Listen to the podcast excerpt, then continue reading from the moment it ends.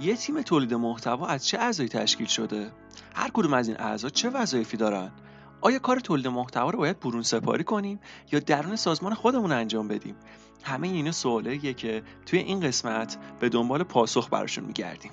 خیلی خوش اومدین. اینجا پویا خبره.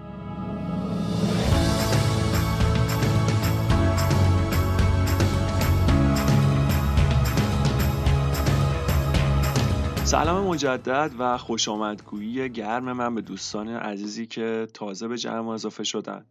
باعث افتخار منه که شما این پادکست رو برای گوش کردن انتخاب کردین و امیدوارم مطالبی که اینجا ارائه می‌کنم به دردتون بخوره و کاربردی باشه. خب حالا ببینیم این قسمت برای چه افرادی مناسبه؟ این قسمت برای مشاورا دیجیتال مارکترها کارفرماها افرادی که freelancer هستن کسایی که تولید محتوا انجام میدن و به نوعی با این چالش روبرو هستن که می‌خوان تیمشون رو بزرگتر کنن یا تیمی رو استخدام کنن یا تیم تولید محتوا رو به هر نحوی تشکیل بدن.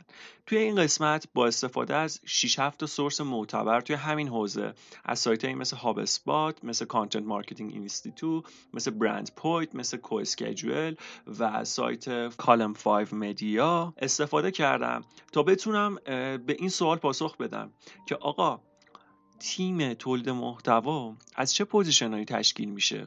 و اصلا به صورت رسمی این بزرگایی که توی حوزه محتوا تو دنیا دارن صحبت می‌کنن این ساختار رو چجوری تعریف می‌کنن؟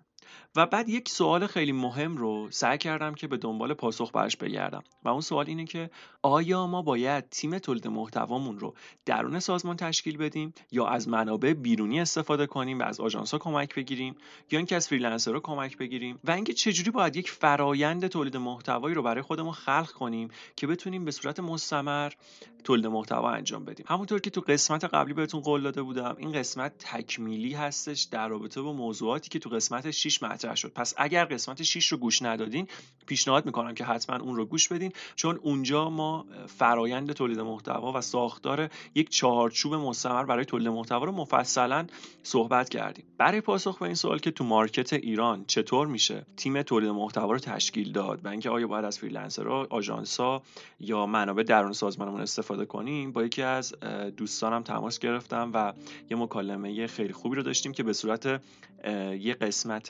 اضافه برای این قسمت و به صورت یک اشانتیون یا bonus ی برای این قسمت در نظر گرفتم که به صورت قسمت هفت plus بعد از این قسمت منتشر میشه. و اون قسمت رو که حالا نمیگم کی که تو همون قسمت متوجه میشین که با کی که فکر می‌کنم خیلیاتون میشناسینش و از دوستان عزیز من هستن که فعال این حوزه هستن و ایشون تجربه همکاری با خیلی جاها رو داشتن که چالش تولید محتوا داشتن. روی این حساب تصمیم گرفتم که اون قسمت رو حتما زمینه این قسمت بکنم تا بتونیم خیلی قشنگتر به سوالاتمون پاسخ بدیم و این مباحثی که مطرح میشه رو بتونیم توی فضای مارکت ایران هم بررسی کنیم و چه کسی بهتر از کسایی که فعالیت داشتن و تجربه این موضوع رو داشتن. پس این قسمت یک بونوس داره یک جایزه داره که اسمش قسمت هفت پلاسه که بعد از این قسمت منتشر میشه. پیشنهاد می‌کنم حتما اون مکالمه من رو گوش بدین با این دوست عزیزمون که اسمشون رو هم نمیگم که تو همون قسمت باشون آشنا بشین که قول میدم خیلیاتون میشناسینش و از افراد حرفه‌ای این حوزه هستش. و امیدوارم که بالاخره این قسمت براتون مفید باشه. انتهای این قسمت یک سری منابع برای یادگیری یک سری از position هایی که توی این قسمت معرفی می‌کنم مطرح کردم که این منابع رو تو بخش توضیحات پادکست قرار دادم و تو همین یکی دو هفته که ایشالا سایت هم, هم آماده بشه توی اون بخش مربوط به همین قسمت تو سایت هم من اون منابع رو براتون قرار میدم و بعد به مرور زمان هم اون منابع رو لیستش رو کامل می‌کنم که بتونیم به اون source ها دسترسی داشته باشیم. خب دیگه وقتتون رو نمی‌گیرم. با هم دیگه بریم و ببینیم آقا این تیم تولید محتوا از چه بخشی تشکیل میشه.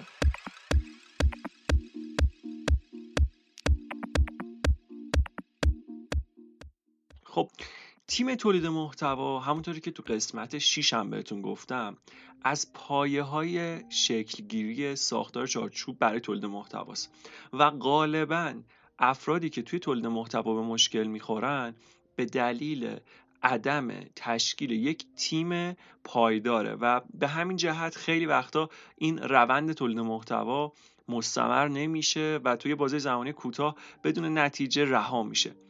نقش هر یک از اعضای تیم رو توی این قسمت بررسی می‌کنیم تا ببینیم توی تیم محتوا چه position ی وجود داره. ممکنه که تو business های کوچیک یا جاهایی که بودجه زیادی برای تولید محتوا نیست و تعداد افرادی آدم ها استخدام میشن یک فرد چند نقش رو اجرا کنه. و این موضوع هم مشکلی نداره و به توانایی های افرادی برمیگرده که شما استخدام می‌کنید. اما این موضوع خیلی مهمه که بدونیم چه نقش هایی رو باید انتظار داشته باشیم تا اون افرادی که داریم استخدام می‌کنیم برامون انجام بدن. بخش اول و مهمترین بخش برای شروع فرایند بازاریابی محتوایی بخش استراتژیه. و وظیفه بخش استراتژی مشخص کردن اهداف شفاف، تحلیل رقبا، ساخت persona، راهنمای استایل برند، tone of voice برند، ساخت تقویم محتوا، طراحی روش اندازه‌گیری پروسه محتوا و هر چیزی که business شما با استفاده از محتوا می‌خواد بهش دست پیدا کنه توی این قسمت استراتژی مشخص میشه. و استراتژیست بازاریابی محتوایی می‌تونه از یک فرد یا چند نفر به صورت تیم تشکیل بشه. توی این قسمت تمام ستونها و مسیر بازاریابی محتوایی طراحی میشه. این قسمت به کل تیم بازاریابی محتوایی کمک می‌کنه تا مخاطب هدف رو درک کنه و با توجه به هسته مرکزی داستان برند ما و محتوای ما بیانیه مأموریت و موضوعات محتوایی رو مشخص کنه. همچنین تعریف می‌کنه که KPI ها و اون شاخص های اندازهگیری هدف چیا باشه و روند تولید محتوا رو به خوبی زیر نظر می‌گیره. وبسایت Column 5 Media میگه که اگه به صورت تیم این بخش رو تشکیل می‌دید این اشخاص رو باید در نظر بگیرید. یک رهبر بازاریابی. دو مدیر بازاریابی. سه متخصص سئو و analytics. و چهار مدیر ویراستاری یا سردبیر. خب ببینیم هر کدوم از این نقشا چه مفهومی داره. رهبر بازاریابی. این شخص کسیه که به صورت یک پل بین بخش marketing و بخش business سازمان عمل می‌کنه. با مدیرها و رهبران سازمان به صورت مستقیم در ارتباطه و اهداف کوتاه مدت و بلند مدت سازمان رو به بخش marketing منتقل می‌کنه و حواسش هست تا صدای برند و تصویر برند به درستی توسط تیم marketing طراحی بشه. و یه نکته رو بگم که تا قبل از ضبط همین قسمت هم من خودم نمی‌دونستم که رهبر بازاریابی رو با مدیر بازاریابی جدا می‌کنم و من فکر می‌کردم که یک بخش مدیر بازاریابی فقط وجود داره. اما گویا جدا میشه و مدیر بازاریابی یه وظایف دیگه رو داره. این وبسایت مدیر بازاریابی رو به این شکل تعریف می‌کنه. میگه بخش ها و زیرگروه های زیادی در ماشین marketing یک مجموعه ممکنه وجود داشته باشه.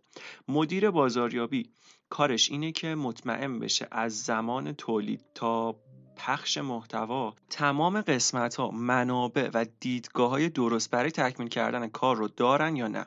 و در واقع این بخش وظایفی رو که رهبر بازاریابی با استفاده از استراتژی های یک business به بخش marketing منتقل می‌کنه رو مدیریت می‌کنه و چک می‌کنه که آیا ماشین marketing داره به درستی اون انتظاراتی که رهبر بازاریابی داشته رو اجرا می‌کنه یا نه. دوستان لازم این نکته رو باز بگم که اینها position ها و جایگاه شغلی هستش که این وبسایت ها دارن تعریف می‌کنن و توی اجرا صفر و صد نباید نگاه کنین و هر کسی با توجه به شرایط business ش و با توجه به شرایط اجرایی می‌تونه این position ها رو در نظر بگیره. یعنی ممکنه تو یک مجموعه حتی رهبر و مدیر بازاریابی یک فرد باشه. اما خب تفکیک اینها می‌تونه به ما یک دید بهتری رو بده تا متوجه بشیم که چطور باید این بروکراسی یک تیم تولید محتوا رو طراحی کنیم. تو بخش بعدی میریم سراغ متخصص سئو و analytics. تو دنیای بازاریابی محتوایی سئو خیلی خیلی مهمه. این شخص داده ها رو در اختیار بخش استراتژی می‌ذاره. رفتار کاربران سایت رو بررسی می‌کنه و ایده های لازم رو به تیم میده. و نکته هم که وجود داره اینه که کار این بخش فقط خوندن اعداد نیست بلکه باید تحلیل بکنه. مثلا بیاد بگه آقا ما تو بخش سی سایت داریم خوب عمل می‌کنیم یا باید سی رو قوی تر کنیم. خبرنامه سایتمون داره ضعیف عمل می‌کنه. ebook امون داره بازدیداشون کم میشه. رفتار مصرف کننده روی سایت رو تحلیل کنه. و به دلیل اینکه این شخص با اعداد و ارقام و دنیای سئو در ارتباط حضورش توی تیم استراتژی ضروریه. پس اینجا این نکته رو باید ذکر کنیم که اگر یک شخصی به عنوان استراتژیست محتوا می‌خواد فعالیت کنه باید تا حدودی از سئو و analytics سر در بیاره تا بتونه تحلیل کنه که رفتار مصرف کننده به چه شکله تا بتونه استراتژی محتوا رو به درستی مشخص کنه. حالا اینو دارم برای اشخاصی میگم که حالا به صورت فردی به عنوان استراتژیست محتوا وارد یک مجموعه میشن. آخرین جایگاهی که توی تیم استراتژی تعریف میشه بخش سردبیر یا مدیر ویراستاری هستش. این شخص تمامی تمامی محتوا رو بررسی می‌کنه و حجم انتشار رو کنترل می‌کنه و یه جورایی ماشین تولید محتوا رو تو حرکت نگه میداره. یکی از وظایف مهم این شخص نوشتن تقویم محتواست. و دوستان یه نکته رو بگم. من در رابطه با اینکه افرادی که سئو می‌خوان یاد بگیرن کار کنن چه منابعی لازم دارن تو بخش توضیحات پادکست یه سری منابع معرفی کردم و در رابطه با اینکه افرادی که بخش سردبیر یا ویراستاری هستن اینکه چیکارا باید انجام بدن یه سری منابعی رو مشخص کردم. مثلا از چه سورسایی می‌تونن استفاده کنن و این قسمت رو که گوش دادین حتما حتما بخش توضیحات رو یه نگاهی بندازین که بتونین این منابع رو ازشون استفاده کنین. حالا که این بخش رو متوجه شدیم تو بخش استراتژی میریم سراغ بخش تولید. بخش تولید محتوا شامل این تخصص می‌تونه باشه. یک ایده رسان یا idea contributor. متخصص موضوع یا subject expert.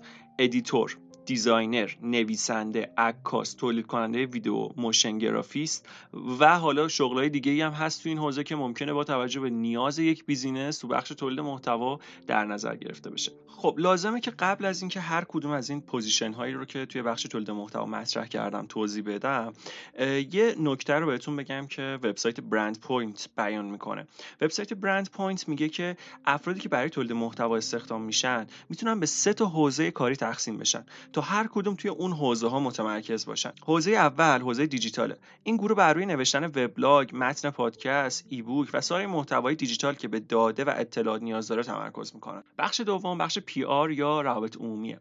این بخش روی ایمیل و کپی نوشتن برای مقالات مربوط به فروش بیانیه های خبری و غیره تمرکز می‌کنه.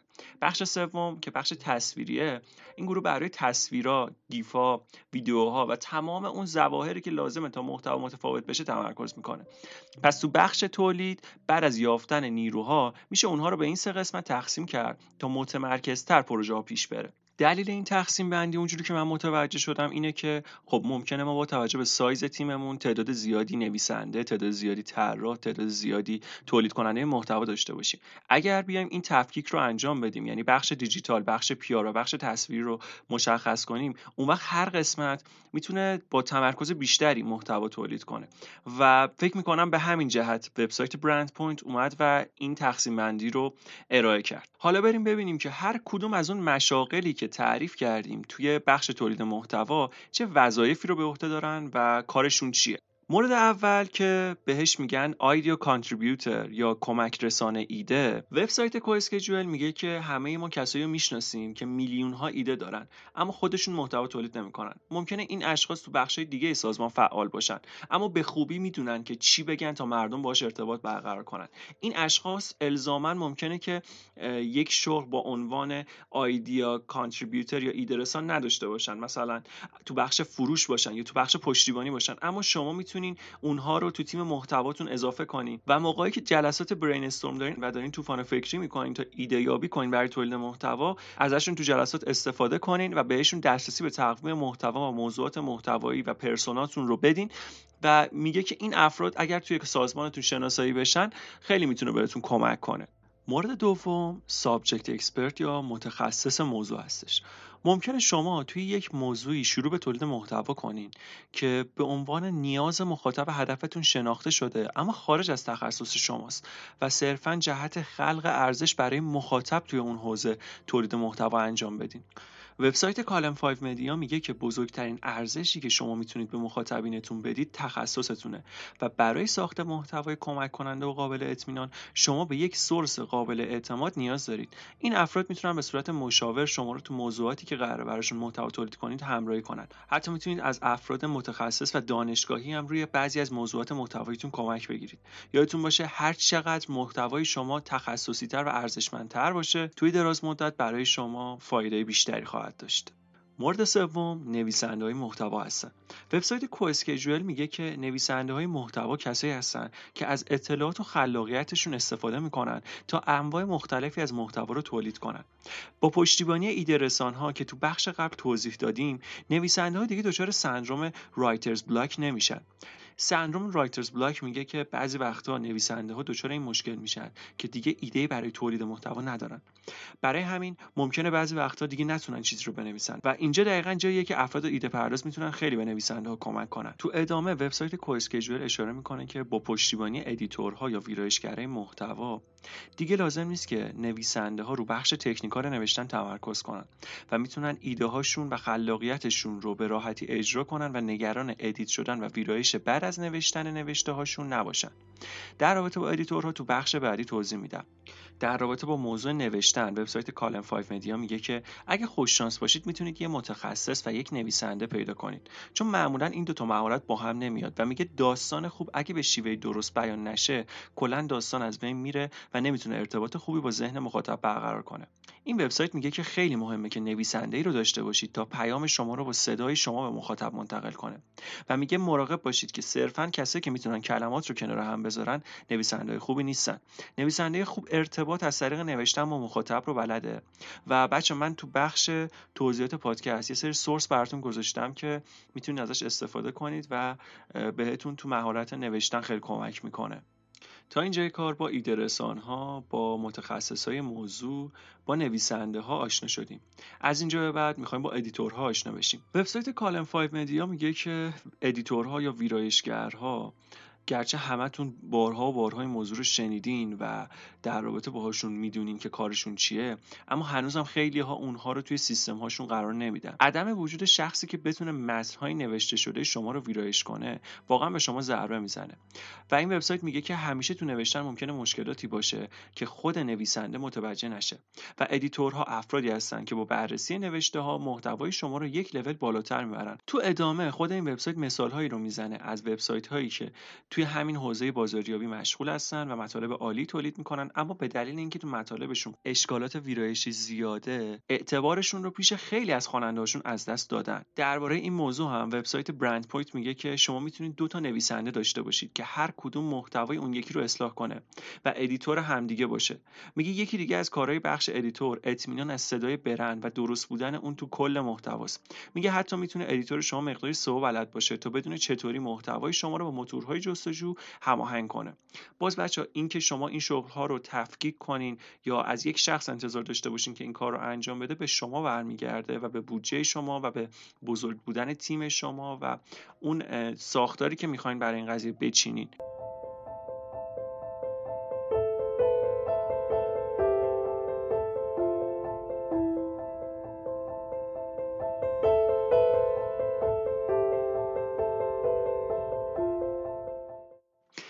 مورد بعدی designer ها هستن.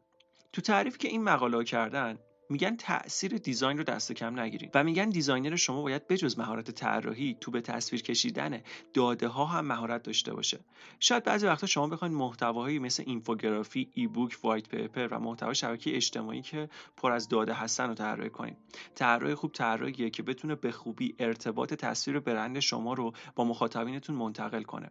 برای اینکه بخوایم توی موضوع مثال خوب بزنیم وبسایت سوشیال مدیا اگزمینر مثال خیلی خوبیه. اگر شما وارد این وبسایت بشین به خوبی می‌تونید ببینین که شعار برندشون و اون تشبیه دنیای شبکه های اجتماعی به جنگل به راحتی توی طراحی ها و تمام پستاشون دیده میشه. وبسایت کواسکجول میگه که شاید خیلی با خودشون بگن محتوای متنی من ربطی به طراحی نداره. محتوای من باید خوب سئو بشه تا سایت من از نظر خواننده ها به چشم بیاد. خودم می‌تونم با source های رایگان موجود از پس نیازهای طراحی خودم بر بیام.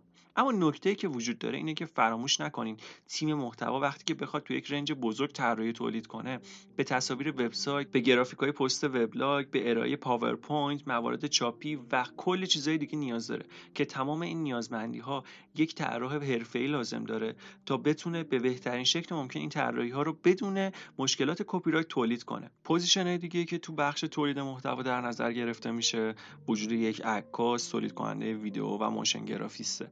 این روزا خیلی اهمیت داره که شما محتوای تصویری تولید کنید. motion گرافیست شما باید توانایی این رو داشته باشه تا بتونه ویدیوهای explainer یعنی توضیح دهنده ای رو برای source های مختلف و شبکه های اجتماعی مختلف برای شما تولید کنه. ویدیوهای explainer همین ویدیوهایی هستن که فکر تو یوتیوب خیلی باش برخورد کرده باشین که یه دستی میاد یه چیزی نقاشی می‌کنه یه نفر روش صحبت می‌کنه و یه پیامی رو میده یا آموزشی رو میده.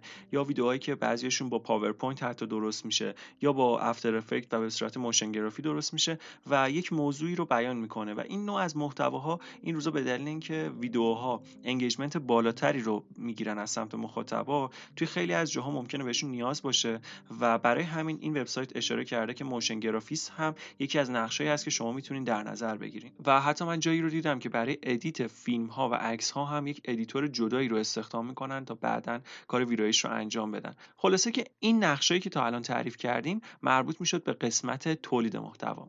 حالا بریم سراغ بخش سوم یعنی بخش توزیع محتوا.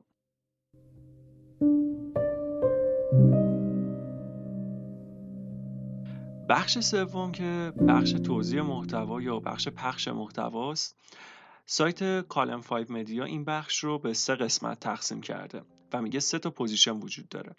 position اول استراتژیست توزیع position دوم email marketer و position سوم social media manager هستش. مورد اول استراتژیست توزیع برای اینکه محتوای شما تاثیرگذار باشه شما باید اون رو به گوش افراد درست برسونید و دقیقا اینجا جاییه که متخصص توزیع وارد کار میشه. شخصی که در این موقعیت قرار داره باید ارتباطات قوی با نشریات بزرگ وبلاگ های بزرگ و سایت های معروف و خبری آنلاین داشته باشه.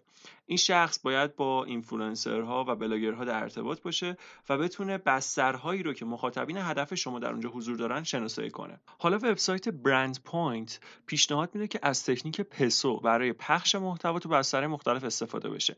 PESO مخفف چهار تا کلمه است. P مخفف کلمه paid E مخفف earned S مخفف کلمه shared و O مخفف کلمه owned. paid media ها پستهایی هستن که شما برای انتشار اونها هزینه پرداخت می‌کنید. استراتژیست توزیع و پخش محتوای شما می‌تونه برای این کار بودجه شما رو مدیریت کنه و با ارتباطی که با influencerها برقرار می‌کنه بعد از اینکه پست شما منتشر میشه به پخش بیشتر اونها کمک کنه. earned media پستایی هستن که درباره شما و business شما نوشته میشن و شما بابت انتشار اونها هیچ هزینه پرداخت نکردین و خودتون اونها رو درست نکردین. این تعریفی هستش که HubSpot می‌کنه. این نوع از محتواها معمولا توسط شخص سوم تولید میشه و معمولا افرادی که رسانه های بزرگی دارن earned media ی شما رو تشکیل میدن. هرچند تو برخی از منابع به earned media به محتوایی که از سمت مخاطب شما هم منتشر میشه گفته میشه. اما توی این تعریف earned media رو به این شکل تعریف کرده. بخش بعدی shared media هستش. shared media که خیلی به earned media نزدیک هستش محتوایی هستش که مخاطبین شما از شما به اشتراک می‌ذارن. earned media ممکنه از سمت بلاگر و سایت های دیگه باشه اما shared media غالبا از سمت مخاطبینی که شما تو بستر مختلف دارین اتفاق میفته مورد آخر owned media هستش. هر آنچه که خود برند منتشر می‌کنه از وبسایت وبلاگ خبرنامه شبکه اجتماعی و هر جایی که برند تولید محتوا می‌کنه رو بهش میگن owned media یا رسانه هایی که خود برند صاحب اون هست مدل PESO بروز شده و تغییراتی داشته که موقع آماده سازی اون برای این قسمت متوجه شدم که هر کدوم از این چهار بخش با هم همپوشانی دارن و یه سری مطالب عمیقتری در رابطه با پسو وجود داشت که تصمیم گرفتم موقعی که وبسایت آماده میشه توی وبسایت در رابطه با پسو بیشتر توضیح بدم و اونجا براتون قشنگ باز کنم که پسو دقیقا از چه قسمتهایی تشکیل شده و به چه چیزی اشاره داره. فعلا تا اینجا ما همین که باش آشنا بشیم کافیه. بعدا من توی اینستاگرام یا توی وبسایت مفصلا پسو رو بیشتر باز می‌کنم. پس اگه بخوایم تا اینجا بحث رو جمع کنیم تو بخش اول تیم تولید محتوا بخش استراتژی رو تشکیل میدیم.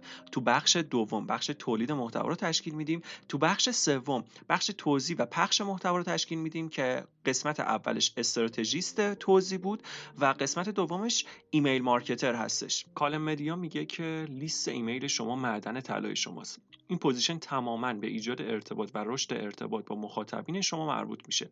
email marketer شما باید بتونه روی موضوع نویسی تیتر نویسی A/B testing و CTA ها تسلط داشته باشه و چه خودش محتوا رو برای ایمیل آماده کنه یا از بخشای دیگه محتوا برای ایمیل آماده بشه بتونه اونا رو متناسب با مخاطب شما optimize کنه. position سوم متخصص شبکه های اجتماعی هستش.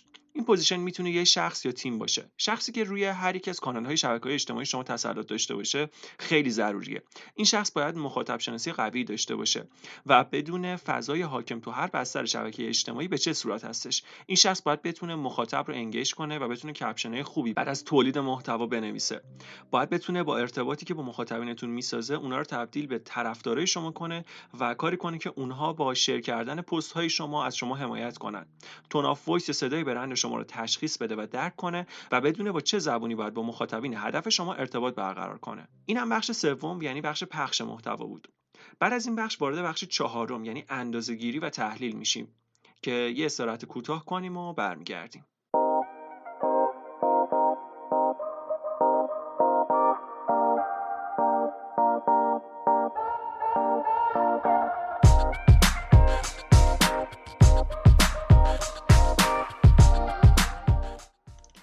تا اینجا کار متوجه شدیم که استراتژی محتوا تو کدوم بخش طراحی میشه و بعد خود محتوا تو کدوم بخش تولید میشه و بعد محتوا تو کدوم بخش توزیع میشه و هر کدوم از این بخش ها چه زیر مجموعه هایی دارن.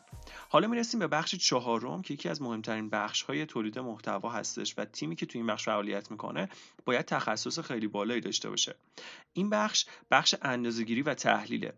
وبسایت Brandpoint میگه که شما تو این بخش به یک content analyst احتیاج دارین کسی که بتونه محتوای شما رو تحلیل کنه. این شخص باید بتونه با آمارها و داده ها و اعداد خیلی خوب ارتباط برقرار کنه و توانایی این رو داشته باشه که از گوگل آنالیتیکس و آمارها و بسترهایی که آمارهای شبکه‌های اجتماعی رو در اختیارمون قرار میدن استفاده کنه. همچنین این شخص می‌تونه تو قسمت استراتژی سازمان وجود داشته باشه و تو هر یک از قسمت‌هایی که توی بخش تولید محتوا به تحلیل داده و آمارها احتیاج داره از همچین شخصی استفاده بشه. خب تا اینجا با بخش استراتژی، تولید، توزیع یا پخش و اندازه‌گیری آشنا شدیم و زیر شاخه‌های هر یک از اون بخش‌ها رو مشخص کردیم. حالا از اینجا بعد یه سری پوزیشن‌های دیگر رو مطرح می‌کنیم که اینا شناورن و تو بعضی از سایت‌ها بهشون اشاره شده، تو بعضی‌ها نشده و می‌تونن به صورت مجزا یا ترکیبی با بخش‌های قبلی یا به صورت یک مهارت خارجی برای اعضای تیم در نظر گرفته بشن. مورد اول influencer relationship manager هستش یا مدیر ارتباطات با اینفلوئنسرها. تو وبسایت CMI به صورت مجزا به یه همچین شغل اشاره شده که من فکر می‌کنم تو قسمت استراتژیست توزیع که صحبت کردیم زیر شاخه همون قرار می‌گیره که وظیفه این شخص شبکه سازی و ارتباط گرفتن با اینفلوئنسر هاست مورد بعدی technical content manager هست که باز این هم تو وبسایت CMI بهش اشاره شده Content Marketing Institute که میگه که فردی هستش که به بخشای تکنولوژی تولید محتوا تسلط داره و از نصب و پشتیبانی نرم افزارها و سخت افزارها تا شبکه و پشتیبانی تمام تکنولوژی مورد نیاز گروه محتوا اونها رو پشتیبانی می‌کنه. یه اصطلاح دیگه ای هستش به اسم community manager که زیر شاخه متخصص social media قرار می‌گیره که راجعش صحبت کردیم و این فرد هم می‌تونه از دایرکت و کامنت جواب دادن تا ایجاد کردن engagement با فالوورها و مخاطبین شما. وظیفه داشته باشه. community manager به معنی مدیر مج... اجتماعات شما هستش. و اینم باز چون توی بعضی از سایت بهش اشاره شده بود آوردم که با باهاش آشنا باشین. مورد بعدی بخش سئو هستش که بعضی از وبسایت ها بخش سئو رو توی بخش محتوا قرار دادن و بعضی ها قرار ندادن. توی این پادکست و صحبتی که تا اینجا کردیم برای بخش سئو چند جا بهش اشاره کردیم. یکی تو بخش استراتژی بود که گفتیم حتما اونجا یه متخصص سئو باشه و یکی تو بخش ادیتورها بود که گفتیم اونجا هم اگر یک متخصص سئو باشه مفیده. حالا اینکه شما برای قسمت سئوتون یک شخص جدا و یک تیم جدایی رو در نظر می‌گیرین با توجه به حجم کارتون یا اینکه زیر شاخه های بخش تولید محتوا و نویسنده و ادیتورتون یک متخصص سئو در نظر می‌گیرین دیگه به شما برمیگرده. اما باز گفتم برای تکمیل شدن بس اینم بگم که برای بخش سئو هم نظری مختلفی وجود داره. خب تا اینجا با پوزیشن های مختلف آشنا شدیم. حالا وارد یه مرحله دیگه میشیم. توی این مرحله وبسایت CoSchedule میگه که حالا که پوزیشن های مختلف رو باهاش آشنا شدید لازمه که با مهارت های افرادی که استخدام می‌کنید و علاقه مندی هاشون هم آشنا بشید. و برای این کار چهار تا مهارت رو پیشنهاد میده. که میگه اگر می‌خواید تیم محتوا رو تشکیل بدین این چهار تا مهارت رو توی افراد در نظر بگیرید. مورد اول ریسرچینگه. میگه بعضی از آدما عاشق داده هستن. اونا محقق هستن و تحقیق کردن رو دوست دارن. اونا بر خلق محتوای عمیق در تیم کمک می‌کنن و محتواهایی رو که به داده احتیاج داره مثل گزارش ها کیس استادیا یا ایبوک های داده محور تولیدشون توسط این افراد راحتتر انجام میشه. این افراد با تحقیق که انجام میدن می‌تونن کیفیت محتوای تولید شده رو تو خیلی از بخش های تیم افزایش بدن. این وبسایت توصیه می‌کنه که افرادی که این ویژگی رو دارن حتما باید شناسایی بشن و تو جایگاه درست ازشون استفاده بشه. مورد دوم قصه گوها یا استوری ها هستن. این افراد ذاتا بلدن که جوری مطالب رو ارائه بدن که آدما باش به خوبی ارتباط برقرار کنن. این افراد می‌تونن حوصله سربرترین مسائل رو خیلی جذاب برای دیگران تعریف کنن. شناخت اونا خیلی مهمه و تو بخش تولید تو جاهایی که نیاز هست تا جلوی دوربین قرار بگیرن میشه ازشون به خوبی استفاده کرد. مورد سوم کسایی هستن که عاشق یاد گرفتن و یاد دادن هستن. این افراد ذاتا به یادگیری علاقه دارن و دائما به دنبال ارتقای دانششون هستن. از این افراد میشه تو بخش تولید محتوای آموزشی استفاده کرد مثل محتواهای هاتو راهنماها و ایبوک ها مورد چهارم مصاحبه کننده ها هستن. این افراد تو حرف زدن کم نمیارن و به خوبی می‌تونن با دیگران مکالمه برقرار کنن با دوربین راحتن و از اونها برای تولید محتوایی که با مصاحبه با افراد متخصص یا مشتریتون هست می‌تونید استفاده کنید. این چهار مهارت قابل آموزش دادن هست و می‌تونید روی اعضای خاصی از تیمتون این مهارت رو آموزش بدید یا هنگام استخدام این مهارت ها رو تو افرادی که دارین استخدام می‌کنین در نظر بگیرید. تو بخش بعدی به این سوال جواب میدیم که برای ساختن این تیم و پیدا کردن این افراد باید چه استراتژی رو پیش بگیریم. یه استراحت کوتاه کنین و برمیگردیم.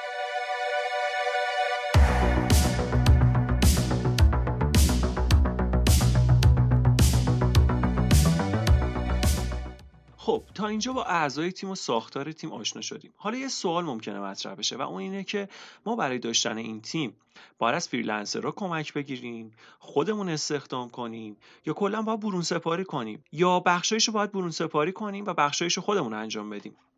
اول باید اینو بهتون بگم که برای پاسخ به این سوال من با یکی از دوستان عزیزمون که تجربه این چالش رو داشتن تماس گرفتم و حدودا 25 دقیقه مکالمه تخصصی در رابطه با این موضوع انجام شد که برای اینکه بحث طولانی نشه توی این قسمت من اون رو به صورت یه قسمت مجزا و به اسم قسمت 7 پلاس و یک bonus اضافه روی این قسمت در نظر گرفتم و می‌تونید بعد از این قسمت اون قسمت رو هم گوش بدین.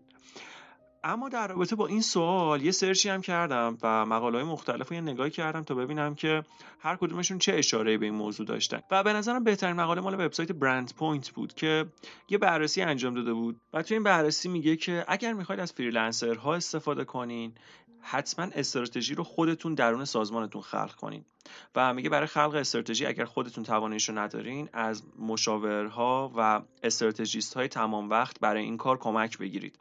میگه بعد از اینکه استراتژی رو خلق کردین اون موقع بخش تولید محتوا رو به بیرون از سازمانتون و به فریلنسرها واگذار کنید.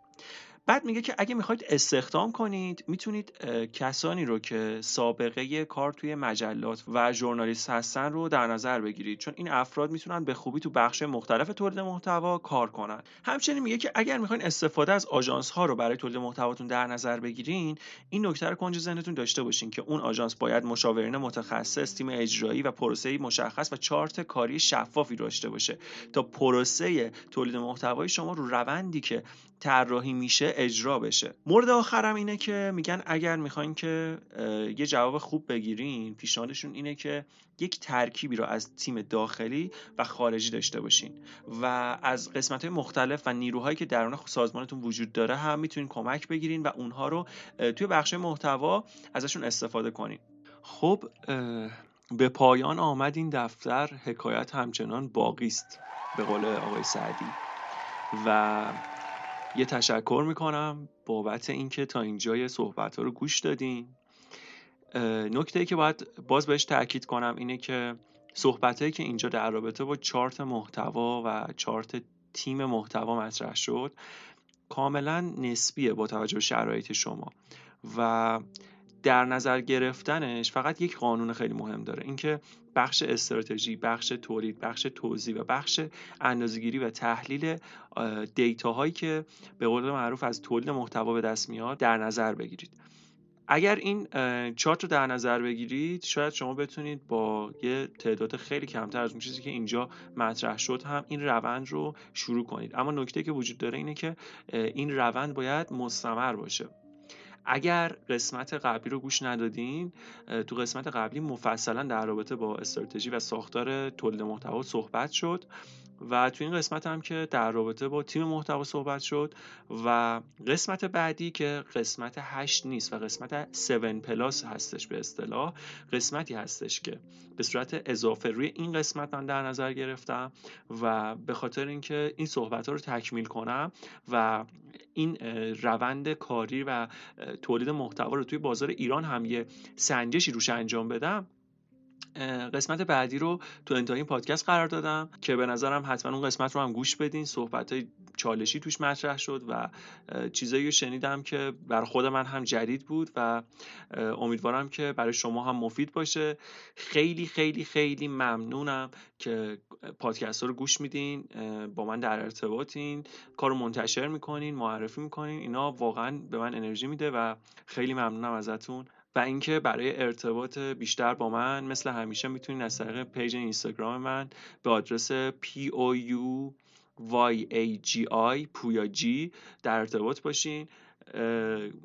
یه خبر دیگه هم می‌خوام بهتون بدم این که ایشالله سایتمون توی همین چند روز آینده آماده میشه و سایت که آماده شه دیگه مطالب رو با سورسشون توی سایت خیلی چیزها رو براتون می‌نویسم. مربوط به هر اپیزود رو که راحت بتونین به همش دسترسی داشته باشین.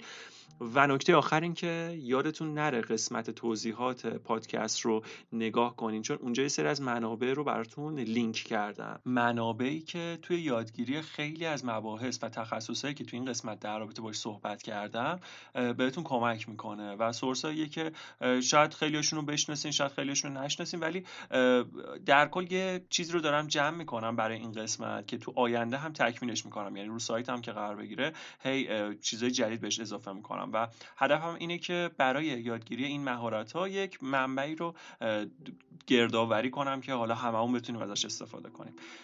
خلاصه که اینجوری دیگه. بازم ممنون که تا اینجا رو گوش دادین. خیلی خیلی مخلصم.